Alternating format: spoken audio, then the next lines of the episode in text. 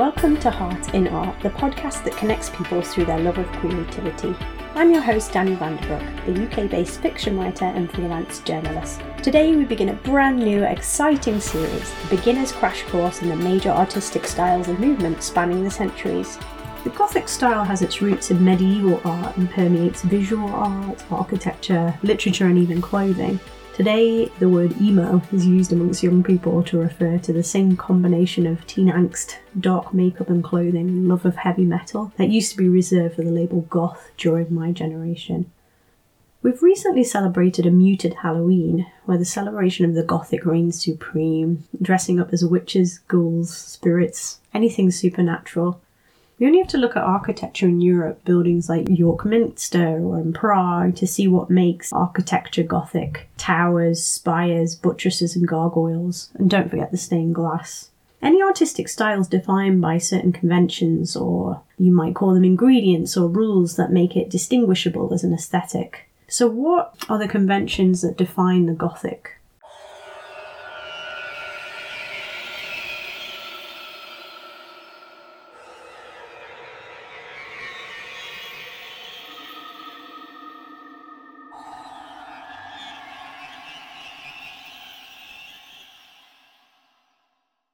The fantastic, elements of the fantastic or the supernatural. So there might be uh, malevolent spirits or vampires, for example. The grotesque also features, so the grotesque originally meant creatures which are half animal, half demon, maybe half human, half animal. Um, so, for example, the gargoyles on a cathedral or Frankenstein's monster in Mary Shelley's eponymous novel.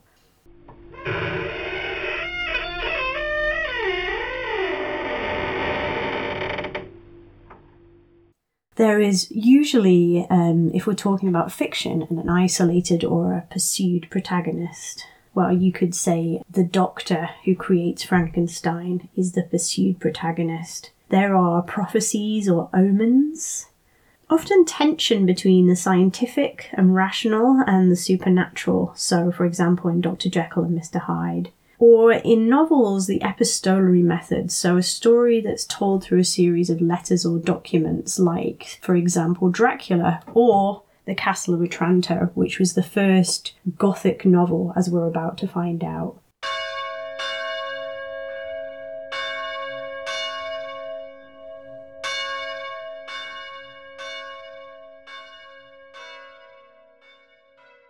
So, Gothic fiction reached the height of its popularity in the late 18th to mid 19th centuries. It is a genre of fiction that focused on the darker, irrational, and more terrifying aspects of life. The Gothic novel was a reaction against the Enlightenment, which was scientifically oriented and saw the world and humans as ordered and logical. In his British Library article, Professor John Mullan tells us that Gothic fiction began as a sophisticated joke. Horace Walpole the author first applied the word Gothic to the novel in a subtitle, A Gothic Story of the Castle of Otranto, published in 1764. When he used the word, it meant something like barbarous, as well as deriving from the Middle Ages. Walpole pretended that the story itself was an antique relic, providing a preface in which a translator claims to have discovered the tale, published in Italian in 1529 in the library of an ancient Catholic family in the north of England. The story itself, founded on truth, was written three or four years earlier still. Some readers were duly deceived by this fiction and aggrieved when it was revealed to be a modern fake. So, The Castle of Otranto is a book by Horace Walpole, first published in 1764, generally regarded as the, thir- the first Gothic novel. So, I'm just going to read to you now an introduction from the Gutenberg Press, and then an extract from The Castle of Otranto for your enjoyment. Horace Walpole produced The Castle of Otranto in 1765 at the mature age of 48. It was suggested by a dream from which he said he waked one morning, and of which all I could recover was that I had thought myself in an ancient castle, a very natural dream for a head like mine, filled with Gothic story, and that on the uppermost banister of a great staircase I saw a gigantic hand in armour in the evening, I sat down and began to write, without knowing in the least what I intended to say or relate. So began the tale which professed to be translated by William Marshall, gentleman from the Italian of Onuphrio Muralto, canon of the Church of St. Nicholas at Otranto. It was written in the two months Walpole's friend Gray reported to him that at Cambridge the book made some of them cry a little, and all in general afraid to go to bed at nights. The Castle of Otranto was, in its own way, an early sign of the reaction towards romance in the latter part of the last century, this gives it interest, but it has had many followers, and the hardy modern reader, when he read Gray's note from Cambridge, needs to be reminded of its date. So now I read a short extract from the first Gothic novel, The Castle of Otranto by Horace Walpole.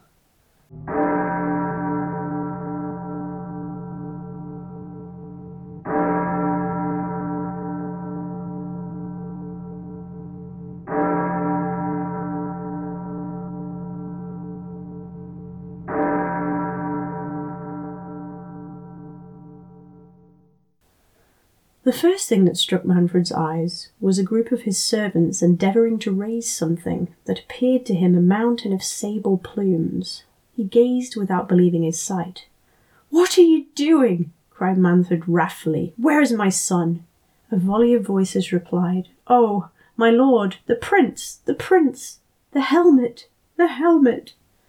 Shocked with these lamentable sounds, and dreading he knew not what, he advanced hastily. But what a sight for a father's eyes! He beheld his child dashed to pieces and almost buried under an enormous helmet, an hundred times more large than any casque ever made for a human being, and shaded with a proportionable quantity of black feathers. The horror of the spectacle, the ignorance all around how this misfortune had happened, and above all the tremendous phenomenon before him, took away the prince's speech. Yet his silence lasted longer than even grief could occasion. He fixed his eyes on what he wished in vain to believe a vision, and seemed less attentive to his loss than buried in meditation on the stupendous object that had occasioned it. He touched, he examined the fatal casque, nor could even the bleeding, mangled remains of the young prince divert the eyes of Manfred from the portent before him. All who had known his partial fondness for young Conrad were as much surprised at their prince's insensibility as thunderstruck themselves at the miracle of the helmet. They conveyed the disfigured corpse into the hall without receiving the least direction from Manfred. As little was he attentive to the ladies who remained in the chapel. On the contrary, without mentioning the unhappy princesses, his wife and daughter, the first sounds that dropped from Manfred's lips were, Take care of the Lady Isabella.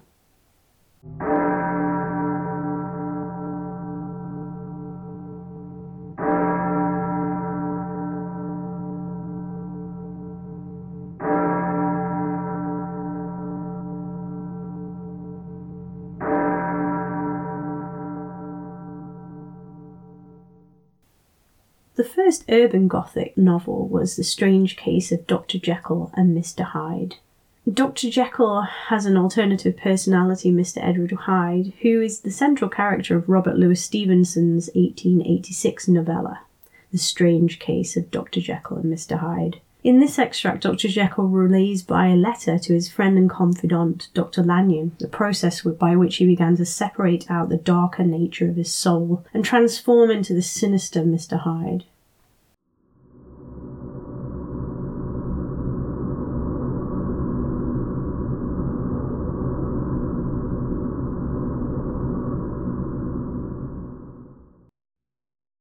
I hesitated long before I put the theory to the test of practice. I knew well that I risked death, for any drug that so potently controlled and shook the very fortress of identity might, by the least scruple of an overdose, or at least inopportunity in the moment of exhibition, utterly blot out that immaterial tabernacle which I looked to it to change. But the temptation of a discovery so singular and profound at last overcame the suggestions of alarm. I had long since prepared my tincture. I purchased at once from a firm of wholesale chemists a large quantity of a particular salt, which I knew from my experiments to be the last ingredient required. And late one accursed night I compounded the elements, watched them boil and smoke together in the glass. And when the ebullition had subsided, with a strong glow of courage, drank off the potion. The most racking pangs succeeded, a grinding in the bones, deadly nausea, and a horror of the spirit that cannot be exceeded at the hour of birth or death. Then these agonies began swiftly to subside, and I came to myself as if out of a great sickness. There was something strange in my sensations, something indescribably new, and from its very novelty, incredibly sweet. I felt younger, lighter, happier in body. Within, I was conscious of a heady recklessness, a current of disordered sensual images running like a mill race in my fancy, a solution of the bonds of obligation, an unknown but not an innocent freedom of the soul. I knew myself, at the first breath of this new life, to be more wicked, tenfold more wicked, sold a slave to my original evil. And the thought, in that moment, braced and delighted me like wine.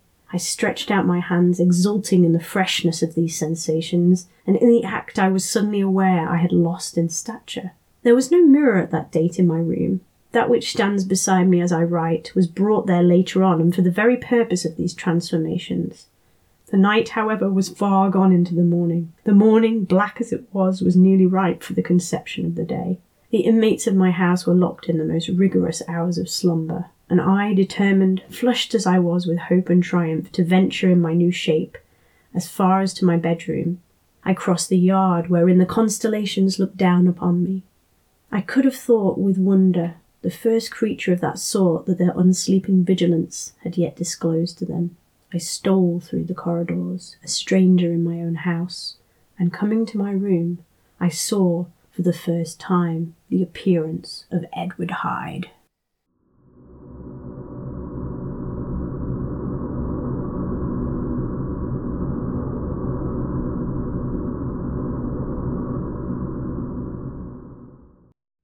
Gothic art was a style of medieval art that developed in northern France initially out of Romanesque art in the 12th century AD. A French playwright and actor, Moliere, would famously comment on the Gothic. The besotted taste of Gothic monuments, these odious monsters of ignorant centuries, which the torrents of Barbary spewed forth. So, in contrast to the burgeoning Renaissance era to follow, the Gothic was relegated by some to the pagan Dark Ages. Anything that could not be explained away with Enlightenment reason and logic was exiled to the realm of the demonic and sinister darkness of the ungodly. We can see how, in the Gothic aesthetic, danger's always waiting around the corner, and the mystery is often interwoven with elements of the supernatural. When man tries to play God, as Dr. Jekyll in our story, all hell is unleashed.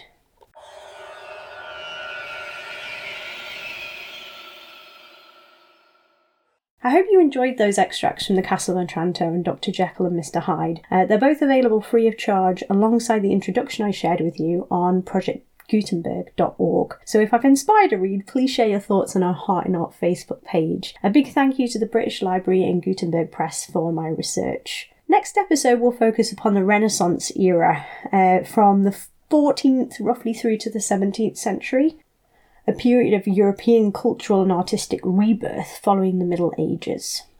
Looking forward to seeing you all there. Thank you very much. I hope you enjoyed today's show.